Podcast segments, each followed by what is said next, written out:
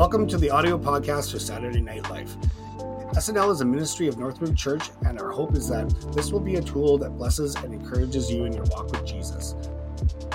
If you want to learn more about Northridge Church or SNL, you can visit us at nrchurch.ca or join us for Saturday Night Life at 7 p.m. on Saturday evenings. Until we meet, be blessed and enjoy the word for this evening. Good evening, Northridge. Welcome to Saturday Night Life. My name is Jonathan Erickson, and I'll be your host tonight. Uh, SNL is a ministry of Northridge Church. We are all welcome to experience everything that Northridge has to offer. After tonight, we meet Sunday mornings and even Sunday afternoons if you speak Spanish. If you have kids, ask someone about the different free programs and activities we offer during the week. Northridge and SNL are proud partners with Hope for Freedom Society. We're big fans of this ministry and count ourselves fortunate to work alongside them this way. Um, Celebrate Recovery is a place to experience freedom from life's hurts, habits, and hangups. We have a group that meets Friday nights just down the road at, at Highway Church, and there are literally CR groups all around the world. If you know that you're going to be moving out of town and want to know more about how to connect with CR, where, where, you're, where you'll be living, just let us know. Um, here at uh, Northridge, we like to celebrate recovery here at Saturday Night Life. If you're comfortable sharing where you're at in your recovery, take a moment to stand and share your milestone.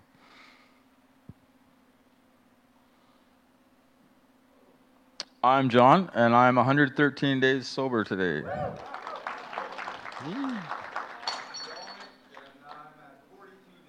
Yeah, Dominic.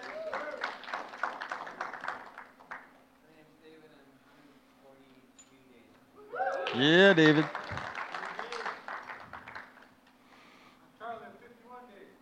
Yeah, Charlie. Awesome. Um, all right, Gary. Woo. yeah. Right on. Uh, version. Uh, take the Bible with you everywhere you go. YouVersion is a Bible app for your phone. It also has Bible studies and the ability to highlight and share what you're reading. Check it out the next time you have access to your phone. Uh, if you don't have access to a hard copy of the Bible, we have one just for you. Just connect with a leader following the service, and we'll make sure you can get one. Uh, all our SNL services are streamed live on Facebook. Hello, Facebook. Um, during this during the week, you can watch the replay on YouTube or check out our podcast version on Spotify. If you're watching online right now, stay connected by liking, following, subscribing, or whatever so that you never miss a service. We serve coffee because we want to encourage you to linger and hang out. So make sure you refill your cup and enjoy a good conversation.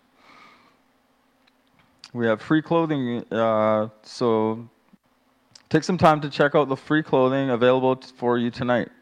It has been brought especially for you, so don't be shy to take as much as you want. This shirt right here is from that very donation. Yeah. Uh, once again, we're glad that you're here. If you've got your Bible, you can open it to the book of Matthew and get ready to learn a little bit more about Jesus. He's the reason we're here. Thank you. Good job, John. I forgot to update one thing. You guys have probably figured out we are no longer in Matthew. We're off to the book of Mark. Today is the first day. We're going to be in Mark 1 today. But before we go there, couple of little housekeeping things. Um, I, I want to reflect back on the, the songs we just sang. Um, for those of you who are familiar with what we do here and, and, and it's kind of some of the things that are, are true about Northridge quite consistently, we, we love to teach about this reckless love that we just sang about.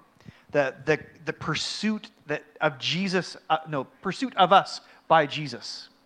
And there's a, a parable that's told that Jesus tells in the Bible where if there are 100 sheep, so this is a, a good shepherd with 100 sheep, and one of those sheep goes lost, goes missing, he, st- he drops everything he has and he pursues that lost sheep. And it's this story about us for the times when we get lost, when we, when we go out and about and we're doing our thing and, and we're not following Him. He pursues us. And I think sometimes we get things a little bit, can I say bass backwards from the pulpit? But we get things a little backwards and, and we think that we've got to be good so that we can chase God and we can earn our place with Him.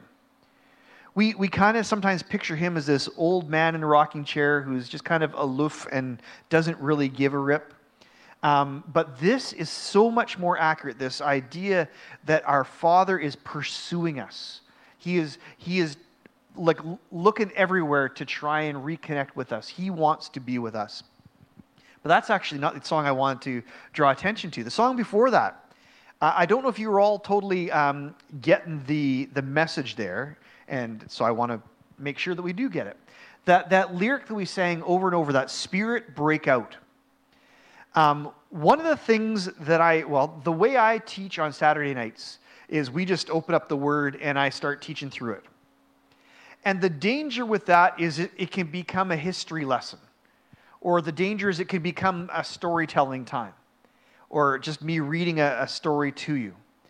And what we are calling for, and, and when we sing that lyric, Spirit Break Out, we are asking the Holy Spirit to come into this place and, and have his way in our lives, which can sound a little bit uh, intimidating. But those of you who know the Holy Spirit, who have a relationship with the Father, know that he's gentle and he's kind and, and he, it's, it's good for us. But what it does too is it takes us beyond what we're just reading as far as words on the paper. And honestly, uh, the way I've experienced reading the Bible when accompanied by the Holy Spirit is my eyes get open to different things. Um, we almost exclusively preach Matthew, Mark, Luke, and John here on Saturday nights. And then I'll preach those on Sundays as well. So I've, I've preached through these books, and so I've studied through these books quite a few times, but it's unbelievable to me. Today I have something completely different uh, for you in Mark 1 than I've ever preached before or have even really ever thought of before. And, and that is the Holy Spirit opening my eyes. He's giving me fresh revelation. And He can give us all fresh revelation. He can teach us something new, something beyond just words on the page.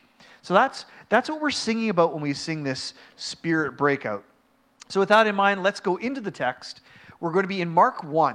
And actually, I should say this. You can leave the text up there. But uh, just kind of giving you a little bit of a background on the author, Mark first of all, what we believe to be true is that every everything that was written in the original Hebrew, Aramaic, and Greek in the Bible was exactly as God wanted it. There's nothing that was written that wasn't inspired by Him and wasn't exactly as He wanted it. And so we, we put a lot of stock in, in the Word. And so when we look at Matthew, Mark, Luke, and John, this is uh, the, God clearly thought a lot of his son Jesus, and he wanted four different accounts of the life of Jesus. And we say different because they're coming from different human authors, but they're all inspired by the same Holy Spirit. And so you're going to see a lot of similarities. It's the same story, too, it's the same person's life. But I also don't know if you had this experience before. Um, if you ever need a witness in a car accident or something like that, do not call me. I don't know what it is about me, but I think I have a syndrome where I don't witness things very accurately. I don't remember things very well. But let's say, for example, let's say John, I don't know why you did this, John, but let's say John dropped his coffee today, but he didn't just drop it. Gary punched him in the head, and that's what caused him to, to I know, I don't know why. I don't know what you said to him, John. So if, if I saw this happen, I could see things from this perspective, all right? But I wouldn't have the same perspective you guys would have from behind. You might have seen that that John was poking Gary in the back, and I couldn't see that, but you had more perspective. And, and Darcy might have more perspective. And, and Dave might have more perspective, coming from different angles. And so I, I think what we've got here is we've got God leveraging different styles, also different audiences. Matthew was a, a staunch Jewish man. And so he wrote the story of Jesus for a Jewish audience, not exclusively. I'm not Jewish, but I, I've read the book of Matthew and I appreciate the book of Matthew. But he read it, excuse me, he wrote it with this filter in mind that this is for, I really need my fellow Jews to learn about this Jesus. Mark, I'll leave him for the end. I'll come back to him. Uh, Matthew, Mark, Luke was a, a, a trained medical doctor. He didn't actually walk with Jesus. He came in after the fact, and he was like, I like to describe him as the Indiana Jones of, of Bible authors, where he went around and he researched. He went and got firsthand accounts from these people who knew Jesus, and he accumulated research, and he was very descriptive and methodical. He says right at the very beginning of his book, I'm doing this so you can know that this is accurate, this is true. And he gives way more detail in his account than the others. And then the, the fourth gospel author is John. And John describes himself as the disciple who Jesus loved. He was super close with Jesus. They were like, like best friends. Um, and so he wanted people to know this Jesus and love Jesus the way he loved Jesus. So coming back to Mark, Mark writes, I think he writes for men, and this is actually a little bit uh, disparaging of men. He doesn't use a lot of words. He's almost, this is almost like the Twitter of the Bible in the sense that he, he teaches things, he gets through things really quickly. Today in Mark 1, we are going to get through the equivalent of five chapters of Luke. So you would have to read the first five chapters of Luke in order to get everything we're going to get in Mark 1. It happens fast here, all right? So, what I like to tell people is when you read the book of Mark, if you want to know more about these sections that we're about to read, check out other books of the Bible. And you're going to find, uh, especially in Luke, you're going to find a more expansive version of the story. All right.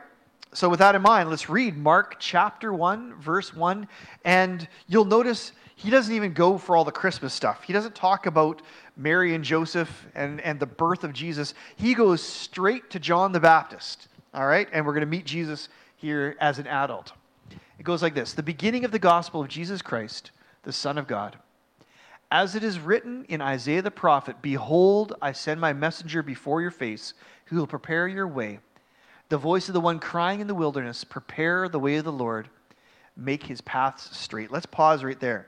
And I'm just going to give you a bit of a, um, a teaching on uh, just another way you can read the Bible a little more fully. So he makes reference, so this is Mark making reference to Isaiah the prophet. And Isaiah is a, a, a, fairly, well, quite a well known prophet, especially in, in biblical circles where he prophesies about these things that are going to happen. A lot of them are what we call messianic prophecies. They are prophecies about the Messiah, the one who will come and save us.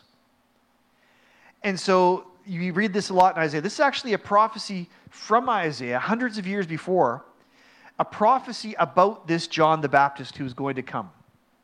And John was going to prepare the way for Jesus. So, one thing you can notice is it's written a little bit weird, almost like a poem, where it doesn't go to the end of the line.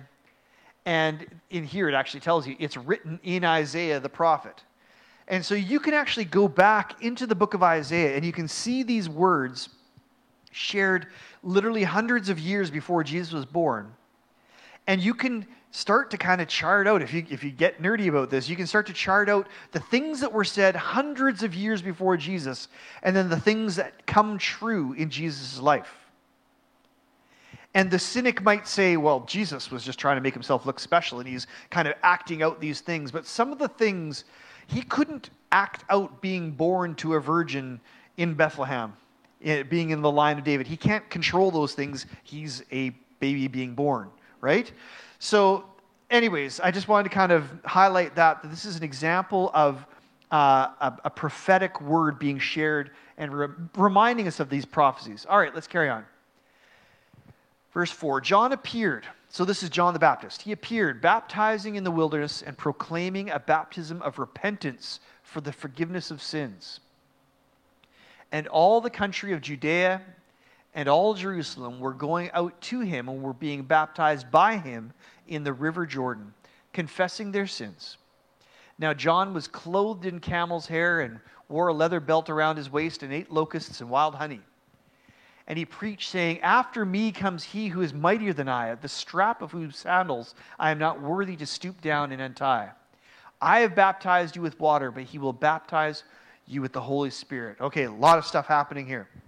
Um, first of all, I think it's helpful for you to have, again, when you're reading the Bible, to understand, honestly, I'm going to confess that my early days of reading the Bible, and probably into my 20s, to be honest, I would slip into this mindset where I was reading a story about kind of almost like Tolkien's Middle Earth.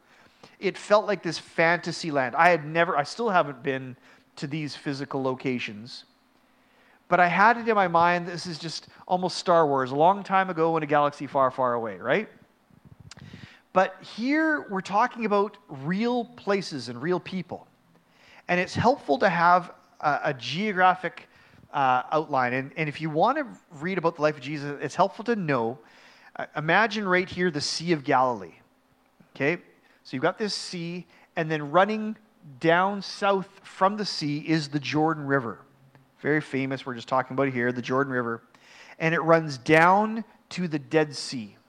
And the Dead Sea, I, I don't know if you know all the stories, but it's below sea level. It's got a real high concentration of salt, so much so that you can float on top of it, and it's, it's really freaky. But um, so if you've got the Sea of Galilee, Jordan River, Dead Sea, then off to the west is the Mediterranean. All right, so you got the Mediterranean Sea and all that happening out there. So that's the geography. Then the weirdness of John the Baptist and the way he is dressed. John um, was hanging out with and actually living with this group called the Essenes out in the wilderness. And they were this very devout, but quite unusual group of, of, of worshipers. And they, they lived a very different lifestyle. And we see by his dress, and there was just something about him that was wild. Like when you were, if you were to go face to face with him, he would feel like this, like almost like he was growing as a part of nature. He's this wild, wild man and he was anointed by God to prepare people for this Jesus who was going to come. And he was baptizing people. And right at the very top, he talks, he's proclaiming a baptism of repentance for the forgiveness of sins. That word repentance, I'm going to pause on and refer back to because it, it, comes up again, and I think I'll, I'll talk more about there. But it's a word we hear more and more about today and the way we hear about it is, I think it needs some attention and, and some direction. And, I, am going to do that a little bit later when we come back to that. So let's, let's carry on. We're going to a new section now, and we're going to talk about Jesus coming to be baptized. In those days, Jesus came from Nazareth of Galilee and was baptized by John in the Jordan. And when he came up out of the water, immediately he saw the heavens being torn open and the Spirit depend, descending on him like a dove. And a voice came from heaven You are my beloved Son. With you I am well pleased. Uh, so again, you're thinking, man, they seem to have skipped over a lot of parts. Mark is just giving us the headlines. He's moving us through the story really quickly. So Jesus gets baptized. There's way more to the story than we read here, but it, it gives you the highlights. Let's keep going here. Now we go on to the temptation of Jesus. And we talk about this sometimes. I think I've talked about it with maybe even some of you who have been baptized here there's something about this time, and some people go a little deeper about this than, or a little more hardcore than I do, but I think there's something about when you make a decision to be baptized, you are dying to your old way of doing things. You are rejecting your old life. You're dying to it, and you are being born again a new creation. And what we can assume pretty easily and accurately to be true is that the devil does not like this about you and your decision making. He's not happy about it. And I think that a lot of times I hear stories. I, I actually I don't think I've got a personal personal story from my own life, but um, I've, I've I've heard stories of people who either just before they get baptized or directly after being baptized, it just feels like like the enemy's coming hard at them. It's like this whole new, like, you feel like, okay, I'm a new creation, I'm God's child. Why is temptation even harder on me right now? And I think it's a case where when we repent, if we're walking towards death and we repent, which means to literally turn from the ways we were going and walk with Jesus, when we do that, we are rejecting the enemy, and he does not like that we talk about how God has a plan for our lives, and we like that idea. That sounds warm and fuzzy, but we ignore sometimes that the enemy has a plan for our lives. He wants to destroy you in the most painful, grotesque, horrific way possible. And when he takes you to your death, he wants to take as many of your friends and family and hurt them with you. That's the enemy's plan for your life. And he is not happy about it when you choose to reject him, repent, and, and change the way you're walking. And so we see this with Jesus. And, and Jesus is, I, the way Jesus lived his life, he, it's almost like he's got his hand to his ear and he's just listening for what the Father wants him to do next. He, he's just following the direction of the Father. And, and the Father's telling him, okay, you need to go out and you need to prepare yourself for what's ahead. And he goes out into the wilderness. And we see this in verse 12. The Spirit immediately drove him out into the wilderness. And he was in the wilderness 40 days being tempted by Satan. And he was with the wild animals, and the angels were ministering to him. Again, if you know this story, you know there's way more detail to the story than Mark is providing. He's just giving us the headlines. So Jesus goes out, out into the wilderness. He's met by Satan, who's tempting him. And there's a whole neat teaching that goes with these temptations we're not going to get into. But he overcomes the temptation. He overcomes it by, by quoting scripture, by kind of doing what we just did at the beginning, where we were reading, Mark was quoting Isaiah. Jesus would quote scripture to put the enemy in his place. And he passed all the tests. All right, let's keep going here. Then Jesus begins his ministry. So now he's ready to do the things he was born to do. Verse 14 Now, after John was arrested, which is a little bit of a story, part of the story they kind of overlook. Uh, Jesus came into Galilee proclaiming the gospel of God and saying, The time is fulfilled and the kingdom of God is at hand. Repent and believe in the gospel. I'm going to give focus to this last part here. And there's a really good chance that I'm going to offend some people in the way they think about repentance. And I know there's a chance that if some people are watching online, they've got a very different theology about what should be preached from the pulpit with regards to repentance. Um, if you're online and if you care about this stuff, you're going to find people who are really angry with people like me who aren't screaming at you, pointing your finger at you, and screaming at you to repent. Say, uh, uh, they, they want me to tell you you're going to hell unless you repent. And the truth is, they're right in a way. But I think what happens, and I'm such a bad, I'm so bad at uh, explaining what I mean by this. I think what happens sometimes is some of these YouTubers can get really caught up in what we're repenting from. And they lose sight of the incredible part of what we're repenting we're turning from and what we're repenting into. And to me, I would rather preach a thousand sermons on drawing nearer to God than trying just to be strong enough to face and, and turn away from your sin. To me, yes, sin is scary. And the outcome of living your sinful life without the redeeming work of Jesus Christ is horrific. And I could, I could talk about that. I could curl the hair on the back of your necks and, and scare you into the kingdom.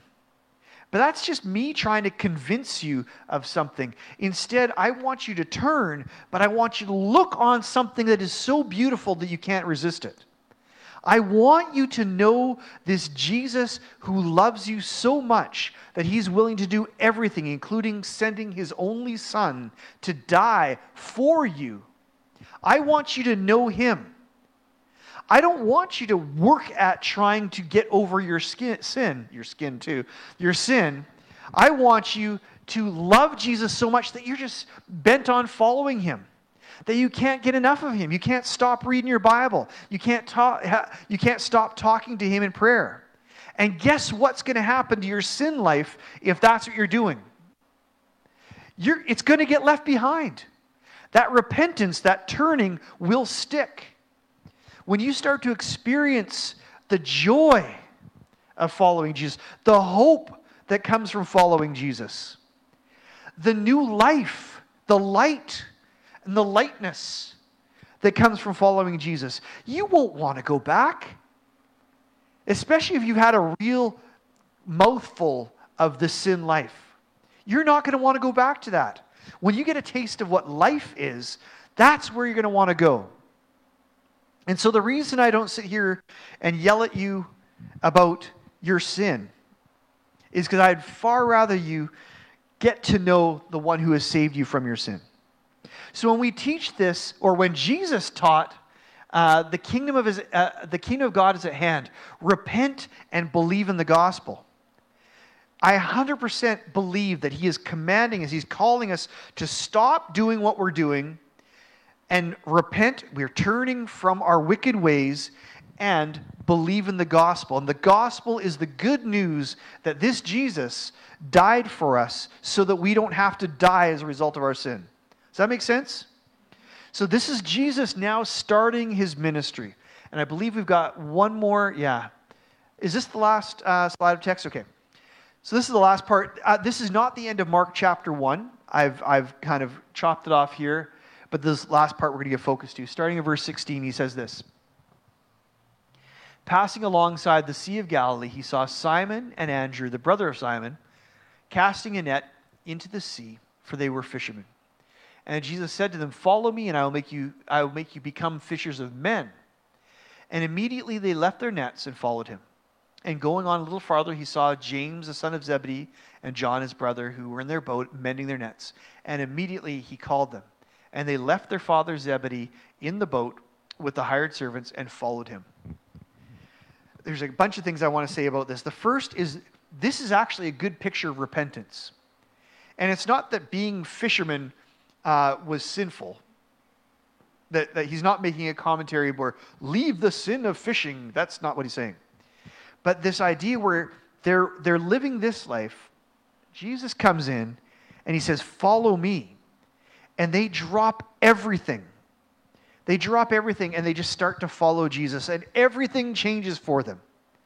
They fall so in love with this, this incredible teacher, teacher, miracle worker, uh, healer. Like they, they are so overcome with him that they, even after Jesus does everything he's going to do on earth, goes back to heaven, they carried on telling everybody about this Jesus to the point where they were martyred, they were killed for their faith in Jesus.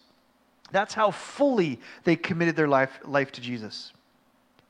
So, um, one of the first things I want to identify is this, this act of dropping everything. They're, they don't go back and visit their old life. They don't have one foot in their old life, one foot in their, foot in their new life. They drop everything and they follow Jesus. That's a good lesson for us. That's the first thing. The second thing I want to point out, I'd love for you, this is some homework if you choose to, to look into it. Look into the disciples that Jesus chose, the 12 disciples. I, have joked this maybe actually just two weeks ago. I talked about if, if I were Jesus' public relations manager I think I would have advised Jesus to really connect with some high ranking people or some people with a really good reputation. In fact, I probably would have told him, hey, go hang out with the Pharisees. If you get in good with the Pharisees, all of the religious people are going to love you and they're going to want to follow you. If you get their endorsement, you're golden. Instead, if you look at the people that Jesus handpicked to be the men who would tell the world about Jesus after Jesus was gone. He chose fishermen, he chose tax collectors who were hated by everybody. He, he chose one of the guys he chose, he knew because he's God, he knew that this guy, Judas, you may have heard of him, Judas was going to betray him, and yet Jesus handpicked him to be his best, well, one of his best friends for the next three years. Jesus chose people like you and me. And, and I think sometimes we look at our neighbor and we're like, oh man, they're such good people already. Of course, God would want them or God would want to be with them. But then we know our, the sin in our own lives. We just know our own shortcomings where we're not comfortable talking to people or, or we don't like to read the Bible and I don't like to pray or whatever. And we think, okay, well, he, he, wouldn't, he would never be able to use me. Jesus handpicked probably the most unlikely people to be his camping buddies for the next three years. He, he could have chosen anybody, but he chose these, these people here. Um, many of you have been around, you heard me teaching about this Simon that he picked. This is the same Simon. Remember, his name means withering reed, this wimpy piece of grass. Later on, we're going to see, actually, I don't know how much we go into it in Mark, but Jesus renames him Peter, which means rock. He changes this man. Just knowing Jesus and then later being filled with the Holy Spirit, this man who was once this wimpy piece of grass becomes the rock on which Jesus builds his church. I'm going to invite the worship team to come back up here again. Um, this whole idea of Jesus calling his disciples. This is something, um, how do I want to say this? This is something, this is really our mission. If you are a follower of Jesus, you have been given a mission. Uh, and this comes in Matthew chapter 28. And, we're told, go into all the world and make disciples. My job following Jesus is to try and find people under any rock or behind any tree, find people who I can tell about this Jesus, who I can share the good news about what Jesus has done. And tell them to the point where they understand it and believe it so that they can in turn become somebody who goes around and tries to find a disciple. What I'm saying is this is if you want to follow Jesus, it's not a passenger sport. This is something you are being called into a discipleship role where your job is now to go and find people who don't yet know Jesus and tell them about this Jesus. Jesus told the world about himself, and then he handed the baton to us. It's our, it's our role, it's our responsibility, it's our mission to tell people about this Jesus. Uh, we're going to respond with uh, one song here, one song, right? We're going to respond with a song, and then I, am going to put out an invitation like I often do. Uh, and um, so we'll do that. So let's stand together and let's worship together. Thank you, worship team. All right, have a seat. I want to talk you through something. Um, sometimes I, I, I create gaps or I, I jump over some, some important parts. Again, this whole discipleship thing we've been talking about, this teaching where Jesus calls us to repent, to turn from the way we are walking. And sorry, I always make this the sin side. So if you ever want to be the good guys in the story, sit over here because I always make this that for whatever reason. This is the sin side, and then you turn to, to the right side. Maybe I'll just have to mix it up a little bit then you're going to take offense. I'm sorry. But this whole idea where we're being called out of something, out of darkness and into light, is, is really the, the main message that Jesus is saying about himself and that what everybody who has followed Jesus has tried to share. This whole idea of discipleship is pointing to Jesus because he's the one who saves us. Because the truth is this there's no amount of willpower that is going to cause you to become worthy of, of God's love or worthy of uh, bridging the gap between us and our sinfulness and God and his perfection. There, there is a gap that we can't, in our humanness, we can't be good enough to jump that gap. And, and that's the thing is we need somebody outside of ourselves. And what we believe to be true is there is one way. Jesus is the way, the truth, and the life, and nobody comes to the Father except for through him. And, and for people who, who believe all sorts of things, this is controversial for you. But this is what we're going to teach here is that the, the one way to eternity in heaven with the Father, to right relationship with Him, the one way is through Jesus. And, and we like to present that as an option for you. It's, it is not a cheap gift, but it's a free gift from God. Um, the word says that the wages of sin is death. The payment for our sin is death. That is what we owe, are owed. But the verse goes on to say the free gift of God is eternal life. Even though we deserve death, He wants to give us the free gift of eternal life. And He offers it. Uh, this sometimes can sound a bit like a formula, but we try and make it simple. We say A, B, C. First of all, if you can admit that you are a sinner, that the, the way you walk is in sin, that you, and not all the time, you're not walking around killing everybody you meet or anything like that. It's, it's more a case where you just keep finding yourself doing these broken, sinful things. If you can admit that, that's the first step. If you believe that, okay, because now we know we've sinned, the payment for that sin is death.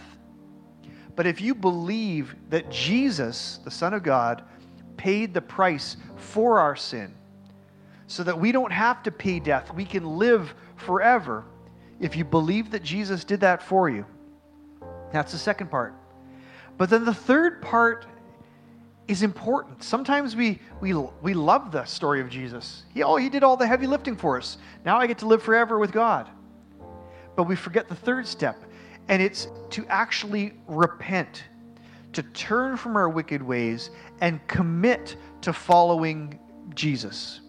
It's a life change. Our lives should look different when we're following Jesus.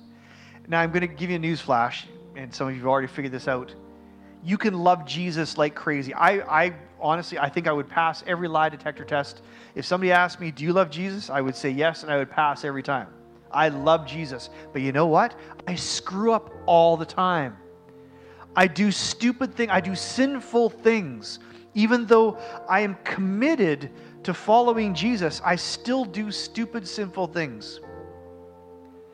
The good news is this when we pray for repentance and Jesus pays the price for our sins, He doesn't just know about the sins that have already happened. Jesus lives in this space outside of time. He knows the sins that are still to come. And the forgiveness that He offers us is forgiveness from all sins. And, and if you're looking to work the system, oh, I think I found a loophole. If I forget forgiven for all my sins, I can carry on doing whatever I want. Well, obviously, it doesn't work that way. Okay? We're meant to commit to following the Father. And I'm going to tell you this you're going to find a life in following Jesus that you couldn't have created for yourself. It is better. It's not just better in heaven, it's not just you haven't just punched your ticket to heaven. Life gets better here. It doesn't get easier all the time, and it's not perfect, but it is better. And so I would like you, um, again, I, I like this to be something between God and you. So I ask you to bow your heads, close your eyes, and I'm going to invite you. If you want to admit that you're a sinner, if you believe that Jesus paid the final price for your sin, and if you want to commit your ways to following Him today, I would just invite you to raise your hand, even just where you're at. Awesome. Thank you. Bless you guys. Okay, you can put your hands down. Praise the Lord. Heavenly Father, we thank you for this day. September 16th, 2023, uh, which is a birthday for some of these guys. Where they are a new creation because they have uh, made this decision to follow you. They have put their trust in you to deal with their sin, to deal with their past. And, and Lord, what we believe to be true is that, well, your word says this, that you take these sins that we've asked forgiveness from and you throw them as far as the east is from the west. In other words, they're all the way gone. And Father, I want to pray a prayer of protection because I believe what happens too often is the enemy loves to come and whisper in our ears after we've been forgiven by the Father and loves to whisper reminders of how, how sinful we are uh, and reminders of the, of the things that we've done. And, and the enemy loves to invite shame and guilt and make us feel like we can't walk and follow a perfect God because we are too broken. But Father, we come against those thoughts. We come against the work of the enemy, and we pray that you would speak life and bring peace to the lives of the guys here tonight. We pray blessing on everybody here, uh, not just in the space, but when we go home, Father, I pray that we would understand that we go porting this blessing with us and, and this good news that, that we get to share with other people. And we can be difference makers in other people's lives because of the message that you give us to take with us. Bless us in Jesus' name. Amen. All right. If we see you tomorrow, awesome. We don't see you t- till next week or later on down the road, be blessed and uh, take care.